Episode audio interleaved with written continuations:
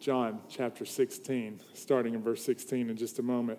If you are a guest, um, we're glad that you're here. We've prayed for you. We'd love to know about your visit. If you have a prayer request, or if you just want to let us know that you're here, you can fill out a card in the seat back in front of you, drop it in the give boxes to the right and to the left of these doors, and we'll contact you in a respectful way. So let's go ahead and get to work in John sixteen. Uh, this is week number eight uh, so far in this sermon series. We're covering from John thirteen through seventeen. This is the last uh, discourse that Jesus has with his disciples right before he's arrested, okay? So that's the context, and we'll come back to that in a moment. Starting in verse sixteen, it says this: "A little while, and you will see me no longer, and again in a little while you will see me." So some of his disciples said to one another, "What is this that he says to us? A little while, and you will not see me, and again a little while, and you will see me, because I'm going to the Father." So they were saying, "What does this mean by a little while? We do not know what he's talking about." Verse nineteen. Jesus knew what they wanted to ask him, so he said to them, "This is this what you're asking yourselves, what I meant by saying, 'A little while, and you will not see me, and again in a little while, and you will see me'? Truly, truly, I say to you, you will weep and lament, but the world will rejoice. You'll be sorrowful, but your sorrow will turn into joy. When a woman is giving birth, she has sorrow because her hour has come. But when she's delivered the baby, she no longer remembers the anguish for joy that a human being was born, has been born into the world.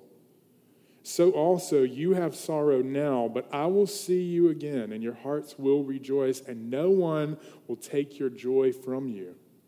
In that day you will ask nothing of me. Truly, truly, I say to you, whatever you ask of the Father in my name, he will give it to you. Until now you've asked nothing in my name. Ask and you will receive, and you, that your joy may be full." Verse twenty-five, "I've said these things to you in figures of speech. The hour is coming when I will no longer speak to you in figures of speech, will tell you plainly about the Father. In that day you will ask in my name, and I do not say to you that I will ask the Father on your behalf, for the Father himself loves you because you have loved me and have believed that I came from God. I came from the Father and have come into the world, and now I'm leaving the world and going to the Father."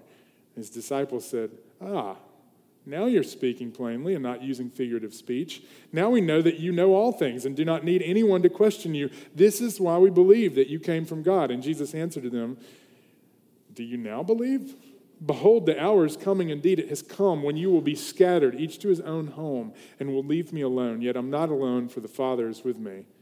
I've said these things to you, that in my, in me you may have peace. In the world you will have tribulation. But take heart, I have overcome the world." This is the word of the Lord. Say it with me. Thanks be to God. Amen. Father, I pray right now that you would, in this place, that we would um, be built up, encouraged. For those that are on the brink of despair or worry or anxiety, wondering about times and periods and how they could possibly be hopeful, I pray that, that we would take heart. For those that are in bitterness right now, that have endured things that leave them wondering where you're at, I pray that we would leave here as children of joy and of peace because of our hope in you. That our future hope would affect our present joy and peace. And I pray this in the name of Jesus Christ. Amen. Amen. So in high school, there was a, a little book that came out, okay? Now, I didn't notice because in high school, I didn't read books very often unless they were assigned to me. But this book came into the world and became very popular. It's called Harry Potter and the Philosopher's Stone. Now, when I was in college, the book had eventually become a movie. Like in about four or five short years, it had been made into a film. And by the time I was having kids, so several years later, the book and the movies became a franchise that led into a park and resorts and dozens of people dressing up as wizards every single Halloween.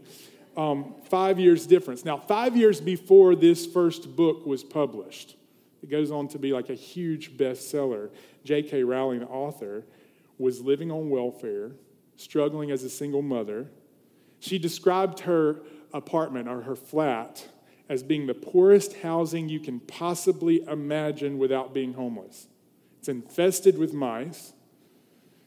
And Rowling wrote this entire first book uh, on trains, and while she's working as a teacher, she finally gets somebody to represent the manuscript. She presents it twelve different publishers, all of them rejecting it. And finally, when they accept this book of Harry Potter, they print five hundred copies. She made four thousand dollars in royalties, and they said, "Don't quit your day job." Of course, now with four hundred fifty million copies sold worldwide, movies, theme parks, fans everywhere, um, it's amazing what this small span of time makes, right, in this one person's life. Now, I'm not sure exactly what it was like for her five years before, uh, living on government support, a single mom, but I can imagine that it was extremely difficult. And I also just imagined this week that if there was some way to show her like a picture of what was going to come as the mice are running across her feet, right? As she's in this moment, if there was some way to say, hey, there's something else coming, I, I just suspect that maybe a smile would have broken across her face. Maybe she would have begun to grin. I don't know. Maybe she would have been to cry, begin to cry. I'm not sure. Now, for us believers, I'm not suggesting with bringing up this story that all of you are going to sell some kind of uh, novel or that your best life is just around the corner, because I don't know time and seasons. But for all of us that are in Christ Jesus, there is an eternal future that we have that I'm sure if we could get a small vision of it, it would transform the way that we suffer today. It would transform the way that we endure in the midst of things being taken away from us, in the midst of us wondering how long, oh Lord, it would absolutely transform. And then similarly, Jesus, in his last conversation with the disciples before he's arrested, he's preparing them, he's giving them words of courage and strength, of peace and joy. He's promising them things, and he's also promising that their life is about to get very, very hard. He's saying, you're going to weep. You're going to lament. There's going to be suffering right around the corner for you. In a little while, you're not even going to see me anymore. But then in a little while, you're going to see me again. He begins to describe that they're going to be hated, that their hardest days are just in front of them. And as he described this, he also described the Spirit being a helper, which we've visited several times throughout this sermon series.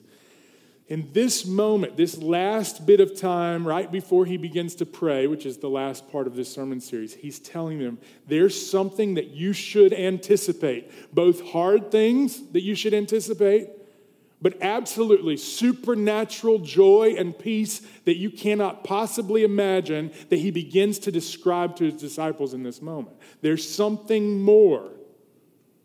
And in this conversation, as he begins to speak into that specific time period, now he's talking about like, in a few days, I'm, I'm going to be arrested, then I'm going to be killed, and then I'm going to be visible to you again when I resurrect. So this momentary uh, absent and then presence would have filled their imagination as he ascended into heaven. So throughout their ministry from this point forward, they probably would have remembered these words and thought, hey, he told us before that we would endure these things, these things. In a little while, he would come back. This passage is important for us because many of you right now are enduring things and wondering, how long, O Lord? How many times have we asked that question? Maybe some of us, even in the last week, we've wondered how long till these things come to fruition. Summary of this passage on the screen: Jesus promises supernatural joy and peace to everyone who loves and believes in him. That's the summary. Now, I'm going to divide the text into three categories. First, a confusing timetable. They're all looking at each other, scratching their heads. Second thing, a joy that transcends sorrow and a peace that transcends trouble. So let's get to work and look at this passage. First of all, when he tells them, I'm going to be here, I'm going to be gone, I'm going to come back, it's a little while, they begin wondering how long is a little while. So immediately their response to this promise of suffering and joy was, wait, wait, wait, how long are we talking? Okay? They turn to one another. Rather than just asking Jesus, now Jesus knows, he can read all of their minds in this moment, but they're looking at each other wondering, what does he mean? What's he talking about? Sometimes, uh, sometimes this is true of all of us. In the midst of our confusion, Jesus and his word can be sitting right in front of us, and we're looking at each other going, wait, what? What are you talking about? What could God possibly be meaning? The other thing that I want you to see is that everything, even their thoughts, everything is open and laid bare with whom we have to do. That's Hebrews chapter four. Everything. He knows all of it. Jesus looks at these disciples, and he can tell that they're discussing among themselves. Now, maybe they were trying to hide it, maybe not, but either way, he knows what's going on, okay? And rather than just giving them a timetable, hey, in a few hours, this is going to happen, and then another few hours, this is going to happen, he continues to describe what's going to happen. Verse sixteen, again, in a little while, I'm going to come back. This led to confusion, specifically wondering about God's timetable. Now, before I go into what this means for them, the promise of sorrow being transformed into joy, I want to just uh, pause for a moment and, and acknowledge that most of us are concerned with the timetables of God as well. We're asking the same kinds of questions, especially when something feels confusing or hard, or that the promise of something good feels far away to us. We're wondering this same question. We get caught up in times and periods, and we can be asking ourselves these questions so long. Listen, there are whole denominations dedicated to figuring out when the timetables of God is going to play out. And Jesus looks at them in the midst of their wondering the timetables, and he says, okay, I'm going to explain even further. And it doesn't quite make sense at first. He says, I came from the Father, having come into the world. I'm leaving the world and going to the Father. Eventually, it becomes clear to them. They're like, ah, now we understand. But before he makes sense to them, he says, truly, verse twenty, truly, truly, I say to you, you will weep and lament, but the world will rejoice. You'll be sorrowful, but your sorrow will turn into joy. So this first promise. Now, he's been promising these things, but he promises a joy to them that will transcend their sorrow. First, I want to start out with their sorrow. What does it mean that they're going to weep and lament? Now, we can see in hindsight that they all scatter, okay? Even though they said, okay, now we believe. He's like, you really believe? You're about to run for your lives, okay? Weeping and lamenting. Now, the other thing I want you to know is that Jesus sees that the normal Christian life, like his disciples from the very beginning, have had a, a uh, experience of weeping and lamenting, okay? It's not foreign to us. I know that it doesn't sell cars or sell products when you show th- that the part of the experience of following Christ is that there's going to be weeping and lamenting, that there's permission for us as Christians to have an emotional response to what's going on around us. There's not only permission, but acknowledgement of loss. Now, there's very little space for this in most churches. Like, we don't spend a whole lot of time talking about lament, that we would acknowledge that there's loss, experienced loss in this world. But for anyone who's actually walking with Jesus, we have permission to see that, hey, the world is not as it should be.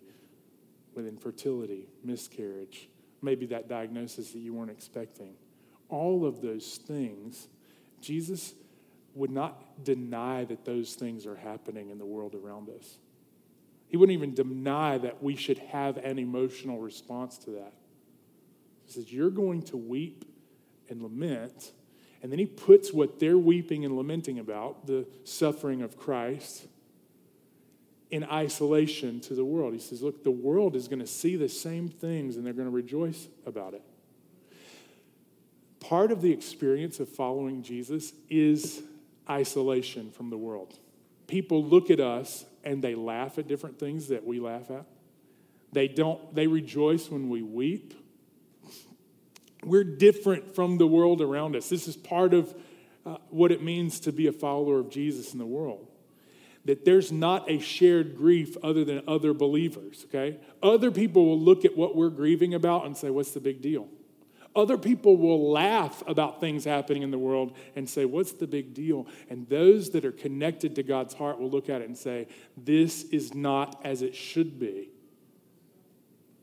There's things that delight us that are different than the world. There's things that grieve us that are different from the world around us. One of our distinctions is that we would celebrate when things that in the world they would say, that's not okay. And there's this confusing moment with Jesus and his disciples where he's painting a picture of the world rejoicing over them thinking that they're victorious in his death and them scattering and weeping and lamenting. Other people are going to rejoice over you. Now, every believer in this room needs to know what to expect, that they're not, that part of being a follower of Jesus is that there's going to be a complete difference than you in the world. Because being a believer is not some escape from suffering. It doesn't, uh, it doesn't mean that you're somehow going to be delivered immediately from the hard things in the world. That's the prosperity gospel. That's what false teachers would claim, that you can somehow be delivered in a way where you don't have any more sorrow, you don't have any weeping, that God somehow delivers you from the experience of living in this world. He does not deliver you, but he gives you a supernatural helping of his peace and joy, different from the world around you. Verse thirty-two says, you guys are going to be scattered, each one to your own home. You're going to be weeping and lamenting. And even when you're alone, waiting in all those separate spaces, you're not going to be alone. And even when you abandon Jesus, Jesus isn't going to be abandoned by the Father. Jesus here describes their future with a promise of sorrow that's different from the world, a promise of sorrow that will be transformed. And then he gives them this illustration. Jesus gave a perfect illustration because he's the perfect teacher. Let's look at it. Verse twenty-one. When a woman is giving birth, she has sorrow because her hour has come. When she delivered the baby, she no longer remembers the anguish for joy that a human being was born into the world. He's describing the way that we experience joy and sorrow and how it's different from the world. How does this joy transcend sorrow? Well, it's very similar to childbirth. How would Jesus know? How would Jesus know about childbirth? Well, listen, culture's different there, okay? Uh, he at least had a few siblings, right? We know of James and Jude that wrote books in the Bible. We know that he's been around to see his mother give birth to siblings, okay? He would have seen the anticipation till their birth. He would have, and, and, and being in a gregarian culture, uh, he would have seen that this is like a normal pattern of how things work. Anticipation, anticipation, anticipation, some anxiety and fear. And then when the moment comes for nine months, forty weeks, there's anticipation and then this moment of anxiety and fear of how difficult it's going to be. Typically a lot more so with your first child than the second, third. And during the process of labor and childbirth, there's great sorrow. But when the baby comes, there's great relief. The experience that you've been delivered and so has a baby. The baby comes, the pain eventually subsides. And Jesus is saying there's this distinction in your sorrow. The way that Christians are going to endure sorrow is going to be full of anticipation. They're going to know that there's something on the other side of this. The same way that a woman walks into the delivery room, knowing that there's something on the other side of this, knowing that there's purpose in our suffering, that God's producing hope and character in us, knowing that there's a time frame, okay? There is some time frame to our suffering. There's eventually going to be a period where it's all over. Now, it might not happen in this lifetime, but there is a day coming when there will be, every tear will be wiped away. We're going to be no more suffering and sorrow, completely delivered. And knowing that there's something much better on the other side of this. There's a joy that would be so immense that it would erase our memory of the pain. Listen, for my family, pregnancy was like really hard for my wife. But every time, eventually I would forget how hard it was on my wife. Now, I know that's, that's a secondhand experience, but in the same way, God is saying, hey, there's going to be a point when the memory of the anguish is going to pale in comparison to the joy ahead. Now, some of you have suffered great things, trauma in your life, and this is the hope that we cling on to, that there's going to be a joy that eclipses the sorrow that we endure. And our joy is going to be in the life of Christ. Now, he's describing a joy when they see him again. He's saying, you're going to see me, and something is going to happen to your joy. And you may have some joy now, but it's going to be transformed into a, into a way that cannot be taken from you. Look at verse twenty-two. Also, so also you have sorrow now, but I will see you again, and your hearts will rejoice, and no one will take your joy from you. Look, he's promising them that when they see Jesus, when Jesus sees them, they're going to have joy in their hearts, and it's going to result in rejoicing. In other words, there's going to be an expression, not just an experience. It's not going to be like a quiet joy that you sit in the corner with. It's going to find its way out of your mouth. It's going to find its way into rejoicing, a response to what God has given to them. Your hearts are going to rejoice. And look at look at how it's transformed. Nobody ever can take it from you. When you stand in this reality of knowing and experiencing the Son, Jesus Christ, there's going to be a way in which your joy is it results in rejoicing, and it cannot be robbed from you any day in the future. And then he describes what it's going to look like. It's going to result in prayer. Verse twenty-six, in that day you're going to ask in my name. I do not say that you will ask the Father on your behalf. In other words, the way in which I've been here present with you, and you just ask me what all your needs, I'm standing right here with you. In the future, you're going to ask the Father. And I'm not going to have to ask him for you. Jesus has mediated for us and continues to mediate for us, but he gives us access to the Father. The way that we've been mediated for by Jesus means that we can pray to God the Father. In fact, he instructs us to pray to God the Father. That's the right way to pray. Father, who's in heaven. He taught his disciples to pray to the Father. And now, from this point forward, your relationship with the Father is different. It's not only mediated, but it's been reconciled in my name. And he says, look, your relationship with the Father is going to be different. You can go straight to him. You're going to know who he is. You can pray to him, and he's going to answer prayers. How? In my name. Now, this isn't like a ticket to name it and claim it or blab it and grab it, okay? It means that, it means that whatever we pray in the name of Jesus Christ, when it's in alignment with his character and his glory, he's going to grant things that confirm that he's working in our world, okay? When we cry out, hopefully the banner of our prayers is that it's in the name of Jesus, that it's in alignment with his character. So what's in a name? It means that Jesus' character and glory is being revealed in the world and to us. And when we pray to God, we pray in alignment with him. Sometimes it's off, sometimes it's on.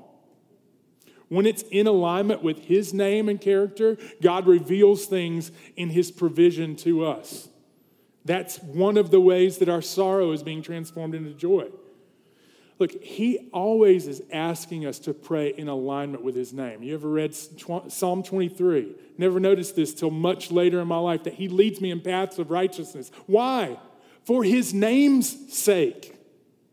He's doing things in our life and through us for the sake of his glory and not for the sake of our own comfort or our glory.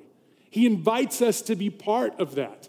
He's saying, you can pray to me in my name and for my name, and I'm going to do things that you could not possibly do for yourself. So your relationship with God the Father is being transformed. It's being transformed by the work that Jesus came to do. You're going to have joy because Jesus is not only mediator, but he's reconciled us to God, and he's working this act of reconciliation through us.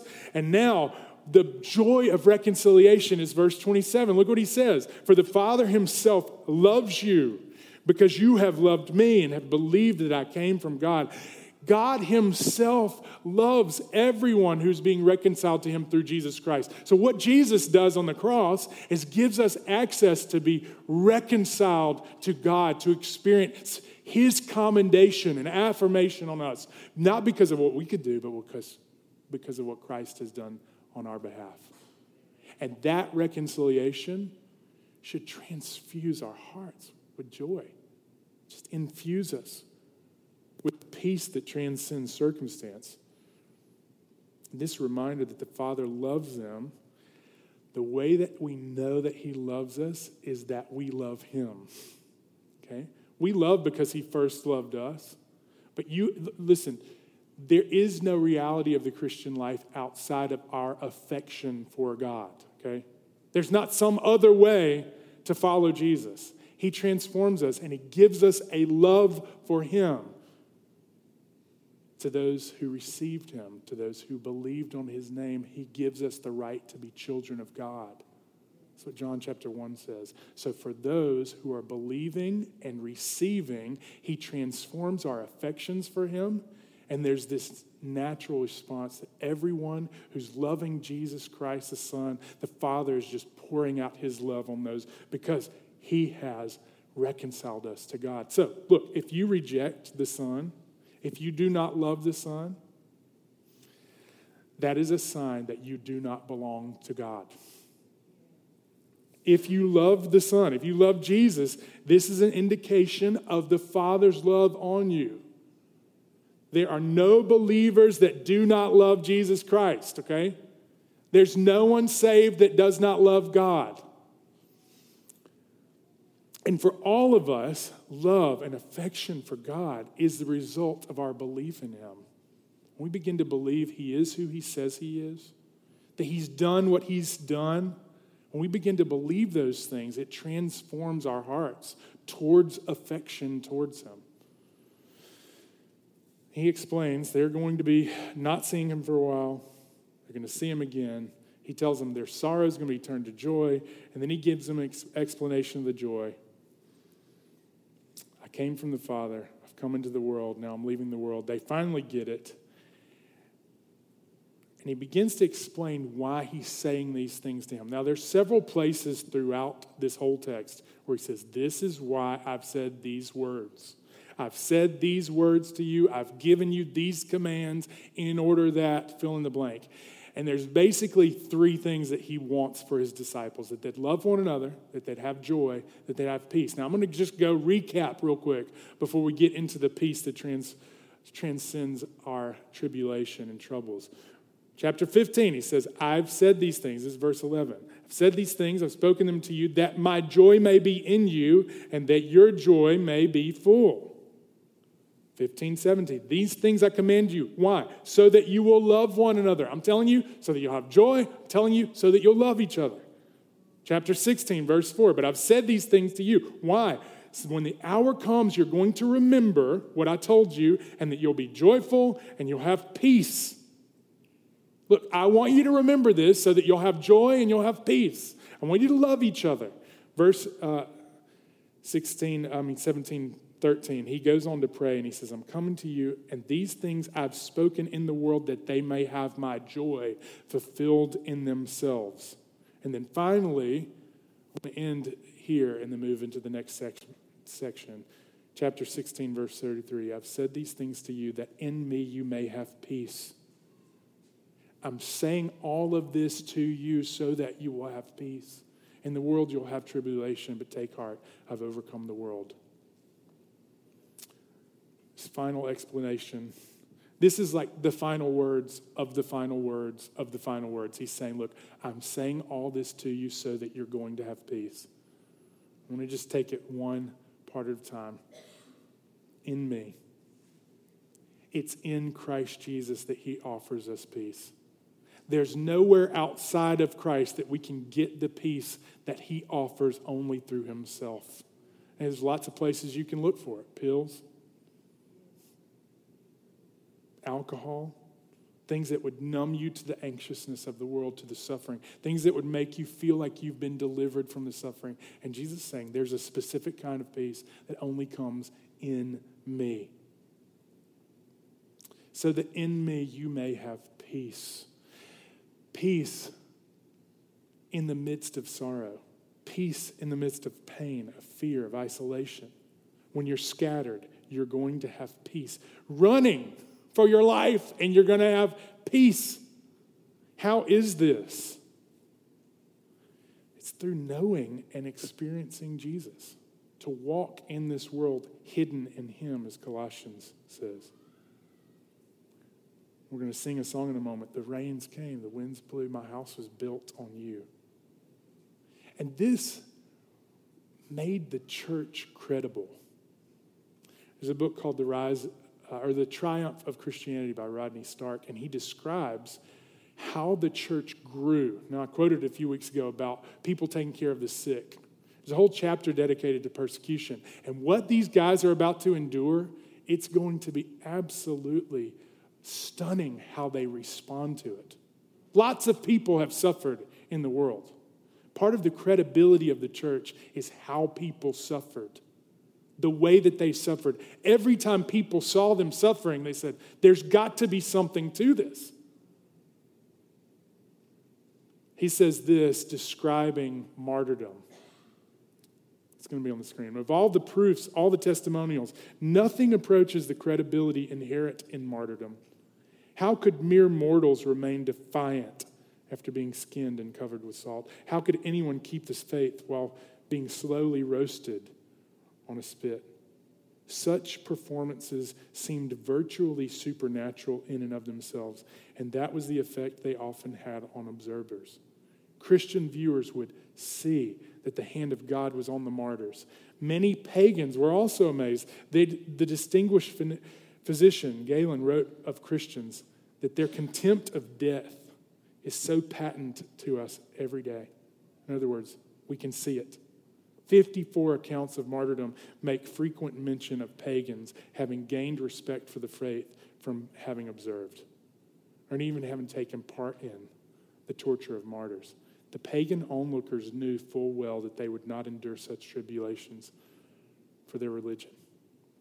In other words, every time a Christian suffered and it was observed, there was something supernatural about it, specifically in martyrdom. But it's not just in martyrdom. There's a way that Christians endure trouble that looks distinct to the world. Onlookers look at it and say, that at least gains my respect. The pagans standing there in amazement because they never would have suffered for their religion in the way that Christians did. And Jesus promised to them that in this world they will have trouble. Part of the troubles that he's assuring them of is their martyrdom. People are going to hate you. They're going to think they're doing God a favor when they kill you. That's your future. And in the midst of that, you're going to have an incredible peace. Why would they do that? He says, look, I want you to take heart because I've overcome the world. Two pieces. Take heart. Now, we're going to get there in just a moment. When things are hard, how are we supposed to be encouraged? The reason why is this. Because Jesus has overcome the world. He's navigated the world without a flaw. Perfection. He's, he's perfectly navigated the world that's troubled, and he did it without sin. He's the only one among us who has done that. Jesus is overcome, not only in his life, but in his death. He's about to accomplish what we could not accomplish for ourselves. And that offers us a kind of peace that transcends troubles. And so I want to end with this. What's the conclusion today? It's this, that we would take heart. That we would just take heart. You guys have seen it before, like when a player knows that they're defeated, whatever sport it is. Lots of time left on the clock, but they begin, they begin playing as if they're defeated. You know what I'm talking about? There's a lot of us that perhaps in this room, that's how we're doing life. Waiting for the clock to run out. Just waiting. Because we think it's already over. And Jesus, in this moment, is infusing his disciples with encouragement and hope, saying, hey, you're going to endure really difficult things. And no matter how long the clock ticks, take heart because I've already overcome the world. In other words, we've already won the game. It's over. Take heart. Be encouraged. If you can see the victory, if we could paint a picture five years before Harry Potter sold, if we could paint a picture for J K Rowling, wouldn't a smile break across her face as the mouse ran across her foot? If she could imagine what her future held, and for us, I'm not, I'm not saying in this life, because you may have more troubles in the future in this living, in the land of the living, than you do in, the, in that's behind you. But the encouragement that we take with us is that God has promised us in the future. We're not alone. There's no hardship we're going to endure. No, that gives us the kind of understanding that we can go through this life, no matter how hard it is, as a woman walks into the labor room saying, hey, there's joy on the other side of this. I'm going to be delivered. He's already overcome the world. There's a song that I've been listening to this week. I just wanted to put the lyrics up here and pray them over us in closing.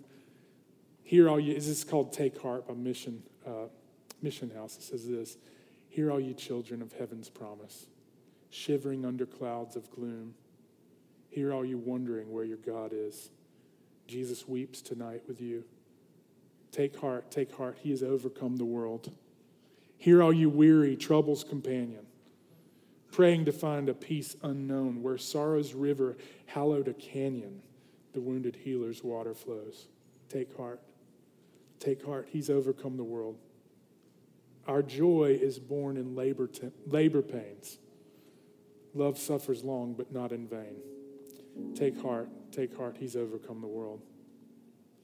We wait differently than the people around us. We grieve differently than those around us.